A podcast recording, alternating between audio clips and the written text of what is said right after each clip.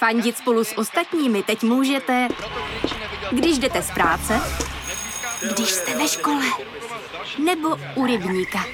Jsme tu, abyste mohli být mezi svými kdekoliv. Tak zůstaňte ve spojení díky datům na naší nejrychlejší mobilní síti v Česku. T-Mobile.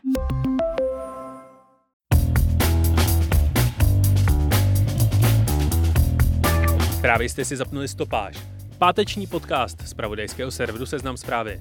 Mé jméno je Jan Kordovský a tenhle týden vám doporučuji podívat se na dokument The Dissident od režiséra Briana Fegla, kde vysvětluje příběh saudsko-arabského novináře Jamala Khashoggiho, kterého v roce 2018 na konzulátu v Turecku nechal rozřezat korunní princ Mohammed bin Salman. Dokument popisuje jak Jamalovu roli v saudsko-arabském režimu, tak válku s režimními trolími farmami a hezky dává do kontextu roli sociálních sítích v boji za demokracii. Nenajdete ho ale na žádné větší streamovací službě. Mimo jiné i proto, že má Saudská Arábie v Hollywoodu silně nainvestováno. Ale kromě toho jsem se tentokrát bavil s dvěma hosty. S šéf-redaktorem Seznam zpráv Jiřím Kubíkem probírám volební kodex redakce, který náš server tento týden zveřejnil. Ptát se ho budu třeba na to, jestli si myslí, že novinář smí mít názor a proč už nebudeme streamovat vládní tiskovky. A redaktora Filipa Harcera jsem se ptal na aktuální mediální pohyby v Polsku a v Maďarsku, tedy zemích, kde se vláda snaží hlas nezávislých mediálních domů potlačit, co to jinde. Ale ještě předtím jsem pro vás vybral přehled těch, alespoň podle mě, nejzajímavějších zpráv z uplynulého týdne.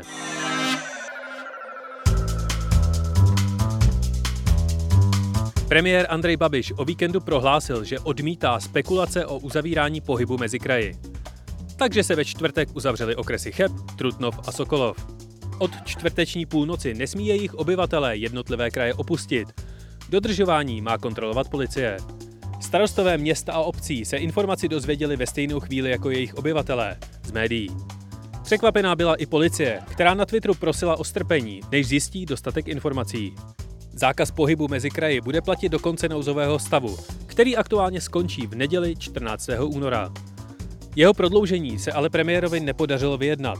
Nesouhlasí s ním totiž tradiční spojenec vládní koalice, komunistická strana Čech a Moravy, a Babiš odmítá přistoupit na opoziční plán boje s koronavirem. Mimo to se prezident Miloš Zeman po návratu ze zahraniční cesty v Polsku rozhodl odudělit státní vyznamenání Pavlu Rycheckému.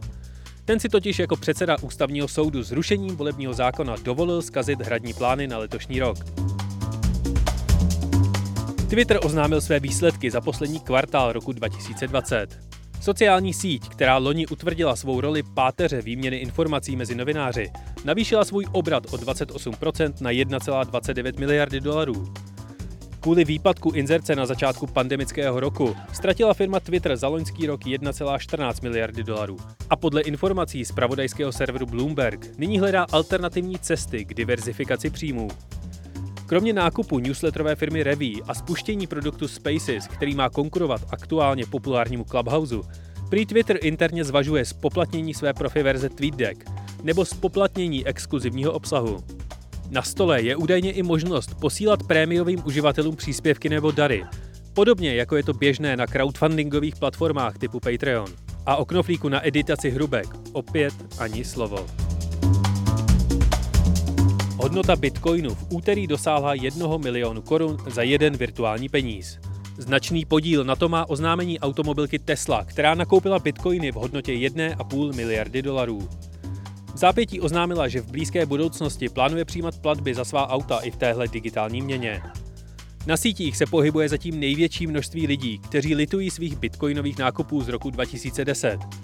Jako třeba dvě pici za 10 000 bitcoinů, které by dnes měly hodnotu téměř 10 miliard korun. Se zvýšeným zájmem o Bitcoin se zároveň zvýšila i spotřeba elektrické energie, kterou Bitcoin ke své kryptoexistenci potřebuje. Celá měna aktuálně za rok sežere víc energie než Argentína a za chvíli v náročnosti přeskočí i Norsko. Drobnost, za kterou super ekologická elektroautomobilka Tesla schytala velké množství kritiky. Všechny tři mise na Mars, které odstartovaly v roce 2020, tento týden dorazily do cílové destinace. V úterý dorazila na oběžnou dráhu Marsu sonda Spojených Arabských Emirátů Naděje. Následující dva roky bude pozorovat jeho atmosféru.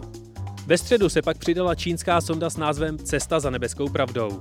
Ta teď bude několik měsíců rudou planetu obíhat a vybírat ideální místo pro přistání vozítka, které na povrchu Marsu vypustí na přelomu května a června. Planetě se plnou rychlostí řítí ještě mise Vytrvalost americké vesmírné společnosti NASA, která by měla své vozítko na povrch Marsu dodat příští pátek. A tento týden vyjevil své vesmírné touhy i turecký prezident Erdogan. Ten chce oslavit z té výročí Turecké republiky přistáním turecké mise na měsíci. Atatürk by měl jistě radost. A co se stalo ještě? Zemřel zakladatel časopisu Hustler Larry Flint. Čínská firma Tencent vstoupila do největšího českého herního vývojáře Bohemia Interactive. Coca-Cola se v USA bude prodávat v recyklovaných lahvích. České dráhy zruší povinnost ukazovat s lístkem i občanku a zhruba 12 hodin se nesmělo bobovat na Petříně. Firma Semantic Visions, která měla vládě pomáhat s bojem proti online dezinformacím, vypověděla ministerstvu zdravotnictví smlouvu. Na baby shower v Michiganu explodoval kanón a zabil jednoho z hostů. Loni se prodalo nejvíc Barbín od roku 2014. Starlink začal přijímat předobjednávky a návrh na Trumpův impeachment prošel prvním čtením. Ceny ropy se vrátily do předpandemických hodnot. Spojené státy se chtějí vrátit do Rady OSN pro lidská práva. Čína v pátek slaví příchod roku půvola a umřelo Čůčo, prase stočníku. A stalo se toho samozřejmě mnohem, mnohem víc. Teď už si ale poslechněte první rozhovor dnešní stopáže. S šéf-redaktorem Seznam zpráv Jiřím Kubíkem probírám předvolební kodex, kterým se všichni kolegové v redakci mají řídit.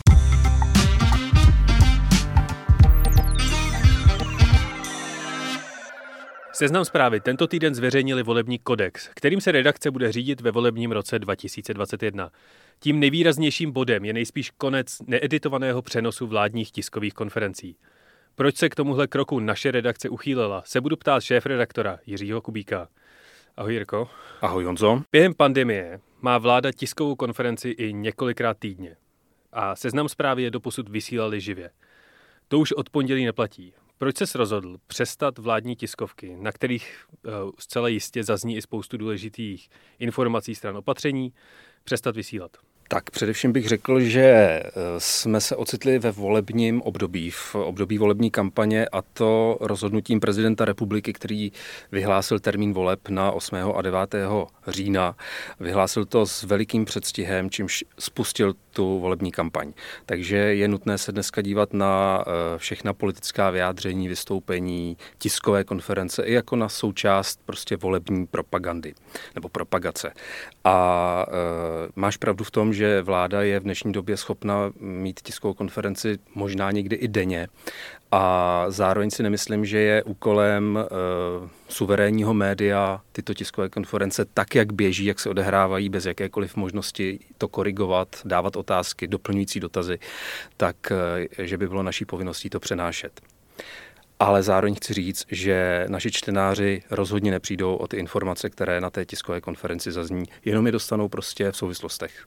A máš pocit, že tiskové konference tahle vláda vědomě zneužívá? Podobně jako, to třeba, podobně jako to třeba dělal před volbama v roce 2010 Jiří Paroubek? Tak nevím, jestli přímo zneužívá, každopádně využívá ten prostor, který má. E, ano, je to vláda, která nese největší zodpovědnost. Na druhou stranu v období volební kampaně ji prezentují dvě volební uskupení, Hnutí Ano a ČSSD, to znamená, jsou tu dvě strany, které v tomto období logicky musí lovit i hlasy voličů, stejně jako opoziční strany, takže my bychom se měli jako médium suverénní eh, dívat na všechny ty strany stejně a dávat jim stejný prostor a stejný důraz tomu, co říkají komentářích na seznam zprávách a na našich sociálních sítích se objevují hodně často názory, že tímhle krokem automaticky straníme opozici.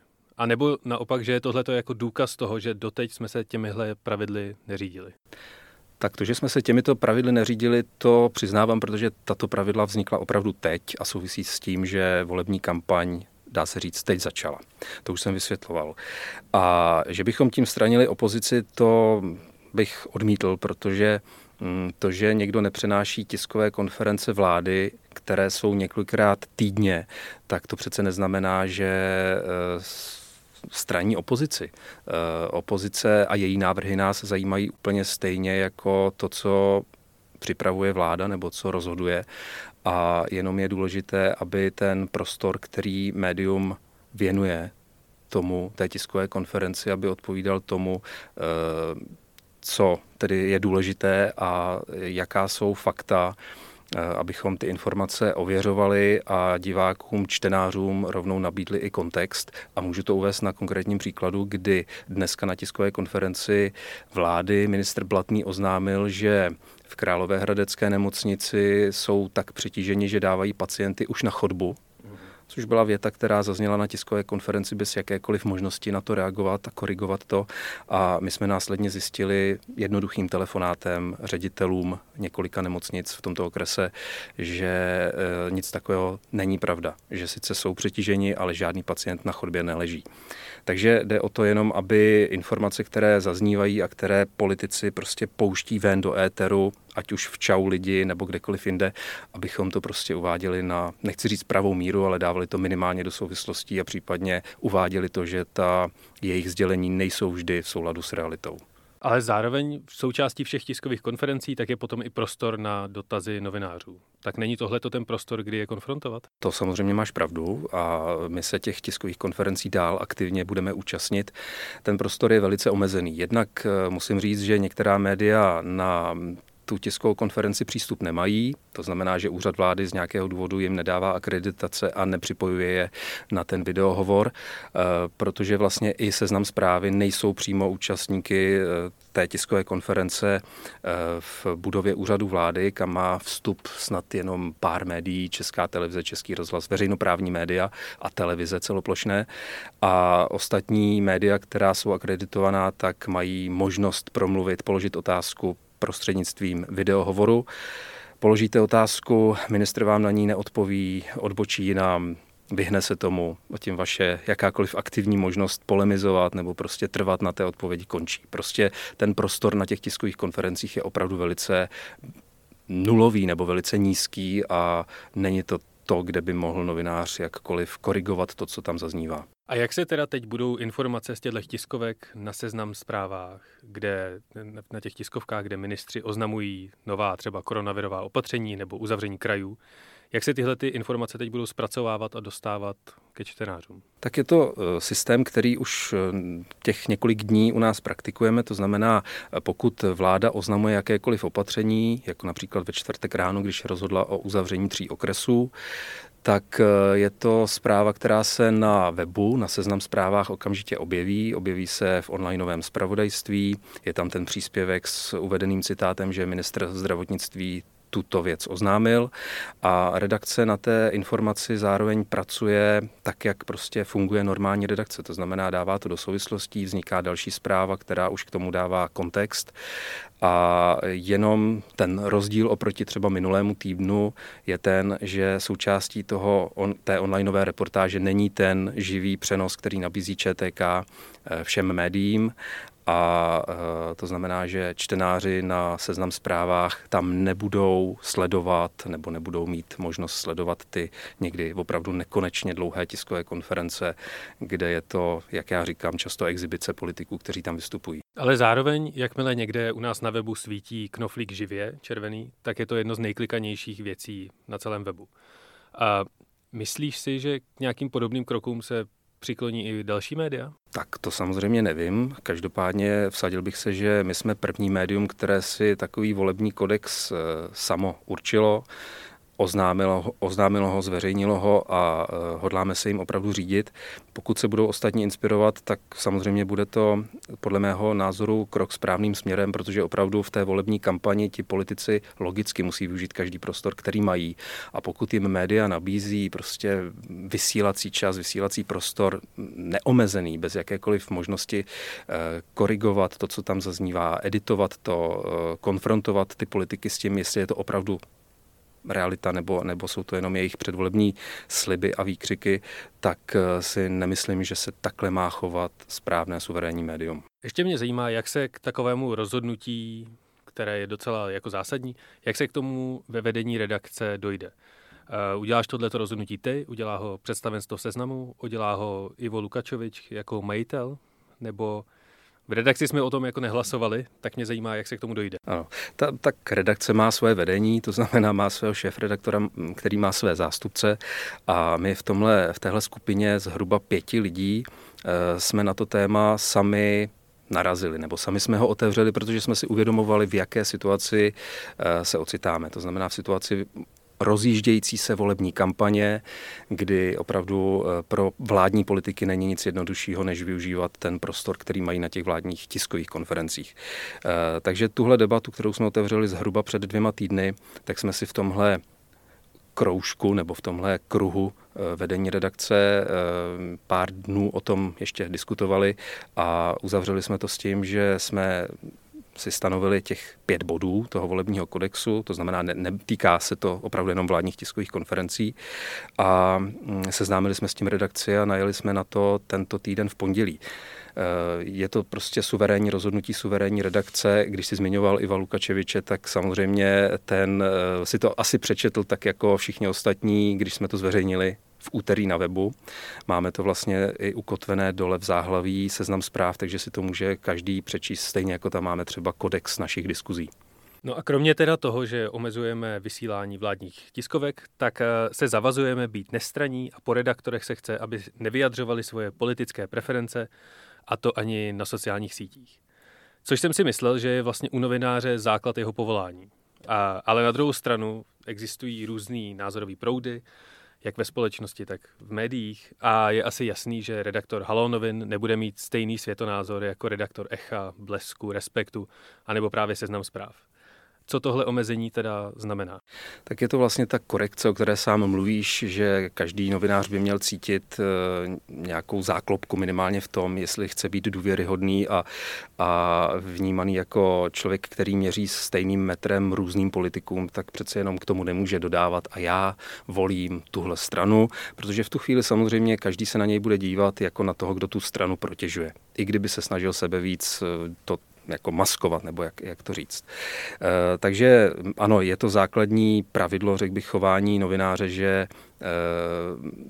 nikoho nepreferuje, stejně tak by neměl na nikoho záměrně útočit nebo někoho dehonestovat. A e, proč jsme si to pravidlo dali do, těch, do toho kodexu, tak myslím si, že vlastně ty sociální sítě někdy můžou v zápalu nějakého boje nebo nějakých emocí někoho, a bohužel i ty novináře, kteří by měli vystupovat e, v tomhle směru střízlivě, tak můžou je někdy zavést k tomu, že se dopustí nějakého výkřiku, kterého by následně litovali. E, kolega Indra Šídlo tady kdysi eh, stanovil v redakci pravidla, podle kterých jedeme už delší dobu, nebo máme je ukotvené nebo zakotvené a eh, redakce o nich ví. To znamená, že eh, na sociální sítě nikdy nepíšeme nic po třech pivech například a hlavně, a ta poučka je myslím srozumitelná všem, na sociální sítě bychom neměli napsat nikdy nic, co nedokážeme a nemůžeme s klidným svědomím napsat do našeho média. Vlastně já v tom vnímám i rozdíl mezi zpravodaji, reportéry a komentátory. Samozřejmě, že komentátor se dopouští znalostí názoru. Je to vlastně podstata toho, že píše komentář, něco si o té věci myslí, ale nebylo by správné, aby zpravodaj, který referuje o nějaké politické události, tak rovnou vynesl nějaký názor, soud, řekl, kdo má pravdu, kdo, kdo kecá, případně aby vůbec používali nějaké expresivní výrazy. Takže proto jsme si to dali do kodexu a samozřejmě budu doufat a věřit, že eh, se tím budeme všichni řídit. No a naše sekce komentářů je uh, poměrně silná a přispívají do ní spoustu lidí, kteří nejsou členové redakce, ale zároveň uh, velmi často napíše komentář i člen redakce. Takže netýká se tohle omezení třeba jen reportérů a zpravodajců? Já si myslím, že tak, jak je to v tom kodexu napsáno, to znamená, že nikoho nepreferujeme, respektive aktivně se nikdo z nás nezapojuje do uh, propagace zvolení kterékoliv z kandidujících stran, tak to si myslím, že je platné napříč tou redakcí, ať už je to komentátor nebo zpravodaj. Opravdu si nemyslím, že by eh, lidé, kteří patří k seznam zprávám, měli kdekoliv aktivně podporovat zvolení kohokoliv, stejně jako si nemyslím, že by měli kohokoliv urážet. A je to prostě součást eh, důvěryhodnosti celého média. V tom volebním kodexu je také stanoveno, že nás zajímá názor a návrhy všech relevantních stran. Co to v praxi znamená? Všech nad 5% v průzkumech? Všech nad 1%? Nebo co je relevantní strana? Tak relevantní strana samozřejmě z pohledu zvolení do sněmovny je každá, která se pohybuje kolem hranice 5%, ale samozřejmě musíme brát v úvahu to, že eh, ty strany se k té 5% hranici můžou v rámci té volební kampaně posouvat. Eh, vlastně v roce 2013, eh, půl roku před volbami hnutí ANO taky bylo někde kolem 3-4% a pak ve výsledku mělo 18 a bylo druhou nejsilnější stranou. To znamená, my máme určitě vnímat i mimo parlamentní strany, které se pohybují někde třeba kolem té hranice 3%, protože jednak je to hranice, od které ta strana získává ve volbách státní příspěvek, takže i z tohohle důvodu může být to, ta její kandidatura zajímavá a mm, zároveň těch stran, které jsou na politické scéně, je velké množství, takže určitě nemůžeme mít ambici eh, sledovat každou, která se přihlásí do voleb. Takže třeba Trikolora, která je parlamentní strana a zároveň má v průzkumech kolem 2%, tak je relevantní strana našimi měřítky. Já myslím, že je relevantní strana právě proto, jednak, že má zastoupení ve sněmovně, má velké ambice, těžko odhadnout, eh, s jakým výsledkem v těch volbách skončí. Eh, a myslím si, to, že se tady teď bavíme o tom, jak nás ty strany mají zajímat, tak nás nezajímá jenom to, co ti politici říkají, mm-hmm. ale mělo by nás zajímat i, co je zatím. To znamená, co je v zákulisí, kdo tu kampaň dělá, kdo ji platí, kdo tam o čem rozhoduje a se, samozřejmě i to e, vlastně odkrývat, případně to, co ti politici chtějí, aby veřejnost nevěděla. Premiér Babiš minulý týden odmítl komentovat vyjádření svého syna, kterého jste se Sabinou Slonkovou poprvé v roce 2018 vystopovali až do Švýcarska. Jedním z těch pravidel volebního roku je, že, cituju, chceme znát odpovědi, ne hesla a výkřiky. Konec citace. Co to v praxi znamená? Budeme mít na seznamu stránku, kde budeme dávat všechny otázky, na které nám politici neodpověděli?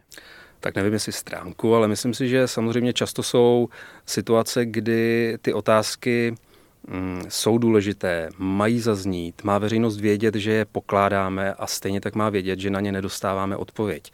Eh, ono se stává do jisté míry nechci říct módou, ale není to až tak výjimečné, že když některý politik nechce nést odpovědnost a eh, reagovat na věci, které se ho týkají, tak eh, se prostě těm novinářům vyhne, nechodí na rozhovory, eh, vzkazuje přes tiskové mluvčí nějaké bezpohlavní věty a myslím si, že to pro novináře znamená jediné. Jednak to téma neopouštět a držet ho dál mhm. a jednak předat veřejnosti informaci, že na to dotyčný politik není schopen nebo ochoten odpovídat. Takže já si osobně myslím, že má klidně vzniknout relevantní zpráva, že dotyčný politik eh, stále dluží odpověď nebo že se hm, vyhnul eh, účasti na rozhovoru nebo odmítá přijmout pozvání. A mimochodem eh, máme v seznam zprávách nový mm, formát rozhovorový, podcast Marie Bastlové Ptám se já, kde vlastně na úvod toho rozhovoru vždycky Marie s editorkou Eliškou Dokulilovou uvádějí do kontextu, koho zveme, kdo přišel, případně koho jsme zvali a nepřišel. Mm-hmm. To znamená, že i vlastně posluchači se dozví uh, i tyhle informace, kdo odmítá chodit. Seznam zprávy nasadili konce minulého roku pod svoje články diskuze, což byl hodně diskutovaný krok. A byl to s odstupem času podle tebe dobrý krok? Nevede to k nějaké větší polarizaci společnosti?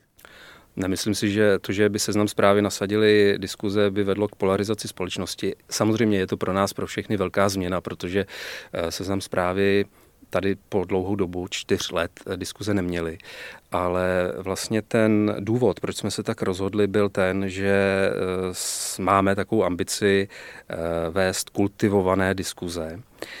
Neříkám, že se to vždy daří, nicméně takový, takovou snahu máme a eh, ukázat vlastně lidem, že diskutovat se dá slušně, eh, že pokud mají názor, za který si stojí, tak eh, není problém, aby ho někde slušně prezentovali a samozřejmě stejně tak tam jsou ale i pravidla, která ne všichni chápou. To znamená, že pokud ti lidé nejsou schopni uvést svoji pravou identitu, pokud tam reagují osobně, ať útokem na autora textu nebo na kohokoliv jiného, nebo pokud tam dávají prostě expresivní sprosté výrazy, anebo samozřejmě porušují ta pravidla třeba tím, že tam dávají jakékoliv odkazy na eh, třeba eh, nevěrohodné weby, tak prostě ty příspěvky jsou mazány, protože tam prostě v tom kodexu je jasně napsáno, že takovéhle diskuze my nevedeme. Dobře, já ti moc děkuji za rozhovor, Jirko. Já děkuji za pozvání.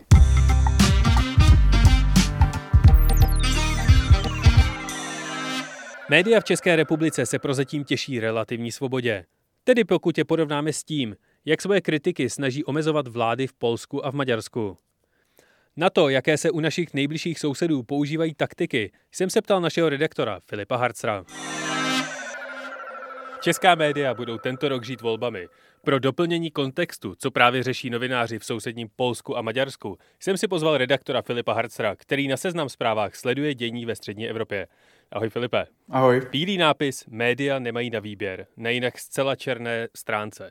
To je prohlášení, které se ve čtvrtek objevilo na titulních stránkách většiny polských deníků a periodik. Co je k tomu vede? Eh, vede k tomu avizovaný vládní plán na zavedení nové mediální daně, která by se měla teda týkat, nebo daně z reklamy, respektive, která by se měla týkat jak nadnárodních koncernů, jako je Facebook, Google, Apple, Amazon a tak dále. V jejich případě by to mělo být asi 5%, eh, ale více by měla dopadnout na polské vydavatele, mediální domy, rádia, agentury, venkovní reklamu, televize, noviny, které by měly platit až 15%. Tam to záleží na výšce příjmů z té reklamy a ten zákon ještě není v parlamentu, takže se přesně neví, co v něm je.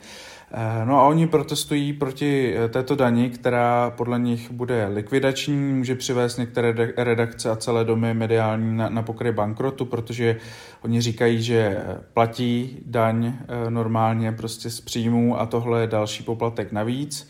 Eh, a říkají, že v téhle těžké době, kdy se propadl reklamní biznes a ty příjmy eh, z reklamy obecně, eh, média jsou v nějaké krizi, tak je to zatíží a vlastně tvrdí, že to není žádná solidární daň, jak říká vláda, ale že to je byč na média a, a že to má otevřít cestu vlastně omezení plurality médií v Polsku. Takže když se všude na západě ve světě řeší, jak co nejvíc zdanit Facebook a Google, protože si k sobě přitahují mediální obsah, tak v Polsku naopak je zdaní míň než svoje vlastní tištěná média. Chápu to správně. V tom evropském srovnání by uh, asi těch 5% bylo relativně dost uh, a premiér Moravický to tak jako prodává, že to je digitální daň, která je normální uh, v Evropské unii nebo zavádí se v některých státech a že právě musí zdanit uh, Apple a Google, Facebook, i když s nimi nějak dva roky mluvili prostě a nedobrali se k žádnému výsledku, takže on to obhajuje takhle, uh, ale nějak z toho vynechává to, že vlastně ta daň dopadne i, i na ty média přímo v té zemi a možná ještě daleko víc Eh, než na ty mediální giganty. Asi ne v těch konečných částkách, ale poměrově pravděpodobně ano, ale jak jsem říkal, detaily úplně nevíme, ještě neznáme je. A jak vlastně polská vláda obhajuje to, že má vyšší daň uh, tištěné médium nebo lokální regionální médium než právě digitální gigant typu Facebook? do té argumentace se úplně nepouštějí. Eh, zatím to bylo docela takové povrchní klouzání spíš, ale vyvolalo to vlastně okamžitou reakci těch médií Eh, s tím, že eh, ta média v Polsku jsou velmi polarizovaná. Na jedné straně je prostě ten vládní tábor, jsou ta státem financovaná veřejnoprávní média, takzvaná, která jsou vlastně de facto vládní, protože šíří tu vládní propagandu. Eh, pak jsou tam nějaká provládní média, konzervativní, která zase dostávají velké příjmy eh, z toho, že si u nich státní firmy, Polsko má velké množství státních firm gigantů, jako je Orlen, petrochemický gigant, který v Česku vlastní benzínky, benzina a tak dál. Eh, a oni si v těchto těch provládních médiích platí reklamu, takže jim dávají, dávají vlastně prostředky, oni z toho nějak vyžívají. A naopak ta soukromá média často tady ty příjmy od státu nemají. To je podobné jako Maďarsku, tam to prostě tyhle ty toky se stoply a mají příjmy z úplně jiné reklamy čili od Orlenu ne. A tahle ta situace je velmi polarizovaná, ta média nejsou ideální ani na jedné straně, na jedné straně vládní propaganda, na druhé straně zase za každou cenu eh, najít kritiku a Uh, opravdu polská média mají dálko k dokonalosti a tahle ta polarizovaná situace se potom odvíjí i v těch protestech, protože jsou velmi citlivá polská média na jakýkoliv zásah. No a jak se polská média, ta, teda ta soukromá, kromě středečního protestu na titulních stránkách, snaží bránit? Mají třeba nějaké hlasité zastánce? Zastává se jich opozice, ehm, ale eh, primárně tohoto, tahle ta nátlaková akce asi měla být hlavní projev, protože jde opravdu o největší protest polských médií od roku 2016. Tam se měnila nějaká parlamentní pravidla pohybu novinářů po parlamentu a nakonec to vyvolalo takovou velkou parlamentní krizi. Dokonce tehdy vtrhli demonstranti do areálu parlamentu, blokovali odjezd premiérky Šidlové, to, to byl velký skandál tehdy.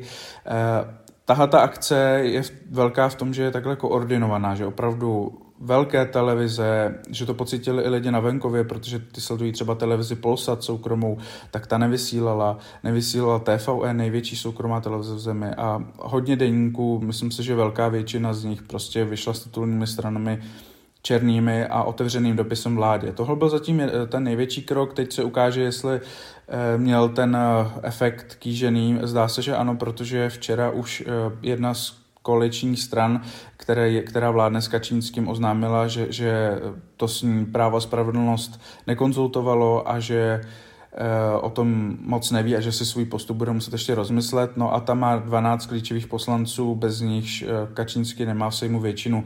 Čili eh, ta věc je otevřená a ještě ten politický postoj není úplně jasný. Kritikové tohoto vládního plánu tak nejvíc mluví o jakési maďarské cestě, vlastně k ovládnutí nějakých nepohodlných redakcí. Můžeš uh, schrnout krátce, jak jsou na tom soukromá média v Maďarsku? No, jsou na tom dost špatně, protože eh, ten prostor, který mají, eh, nebo i publikum, které mají opravdu velmi malé, omezuje se vlastně na velká města.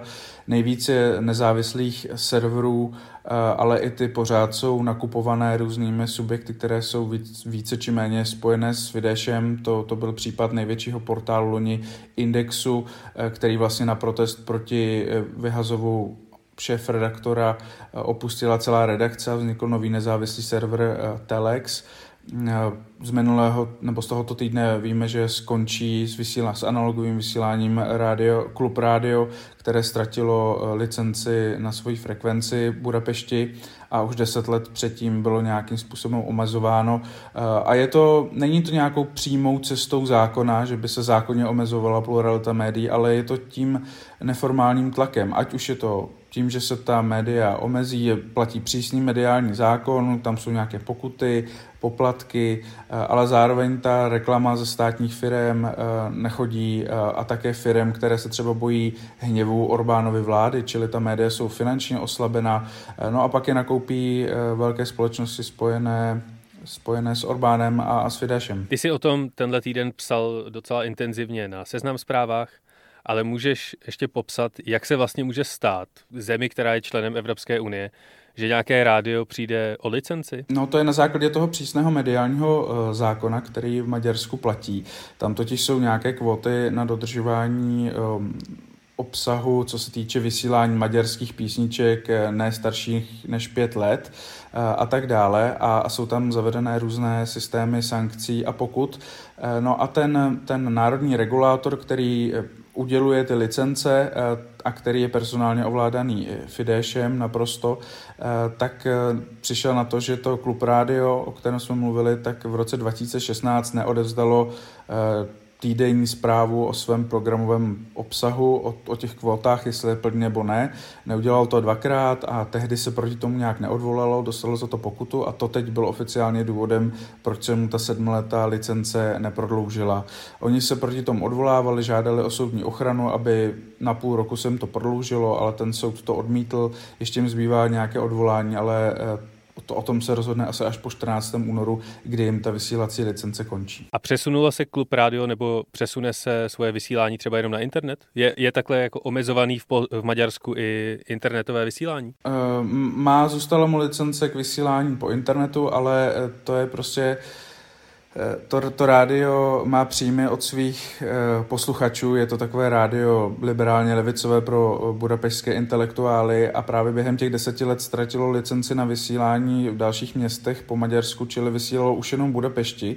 A teď bude vysílat po internetu, ale samozřejmě to bude znamenat nějaký zásah do fungování tohoto, tohohle média. Ztratí nějaké příjmy z reklamy, ztratí určitě podporu posluchače a otázka je, jestli dokáže přežít, eh, než bude proběhne nové výběrové řízení na tu analogovou licenci, které navíc vůbec nemusí vyhrát. Takže nemusí to znamenat nutně konec tohohle rádia, ale bude to mít velmi těžké. Existují v Maďarsku ještě nějaká nezávislá média? Existují, eh, ale jak jsem říkal, mají malý dosah, protože třeba ten nejčtenější server Index, eh, tak ten se vlastně rozpadl, už funguje, on funguje pořád, ale nejsou tam titíž lidé, celá ta redakce odešla, takže se založil server Telex, eh, jsou nějaká liberální média, vychází třeba poslední tištěný deník eh, Levicová nepsáva, která ale vychází jenom v nákladu 20 tisíc výtisků, čili z toho si můžeš udělat obrázek, eh, jak, jak velký dopad mají.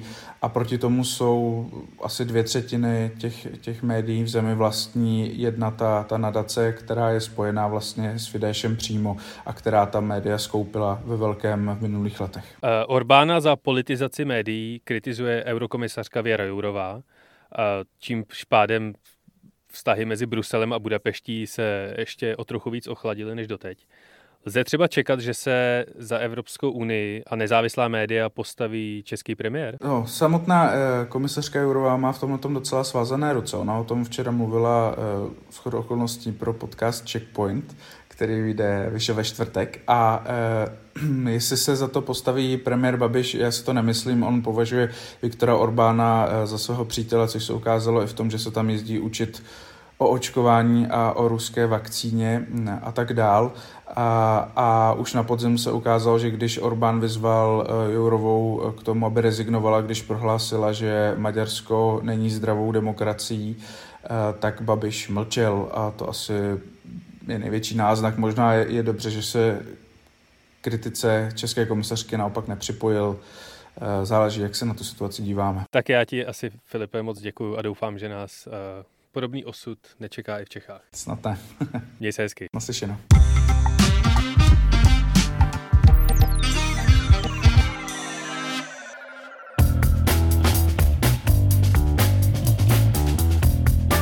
A to je pro tento týden opět vše. Po minulém dílu o GameStopu se vás ozvalo opět obrovské množství. Takže chci poděkovat za feedback Vladislavu Knéblovi, Marku Raškovskému, Jiřímu Vondráčkovi, Radku Hladkému, Jakubu Klementovi, a lidem skrývajícím se za přezdívkami Elanius 42, Staroida, Not Clever Jéňa a čarodejnici Eržice. Pokud se stopáž líbila i vám, budu rád, když ji ohvězdičkujete nebo necháte recenzi na Apple Podcast. Taky mi můžete napsat na Twitter, co na stopáži zlepšit, anebo tip, o čem by měla být příště. Audio týmu Seznam zpráv můžete napsat i na e-mail audio.cz.cz. Budeme rádi za jakoukoliv zpětnou vazbu. Loučí se s vámi Jan Kordovský. Díky za poslech, užijte si víkend a příští týden opět na Seznam zprávách. A náhodný fakt nakonec? Vrchol Mount Everestu má velikost zhruba dvou pingpongových stolů.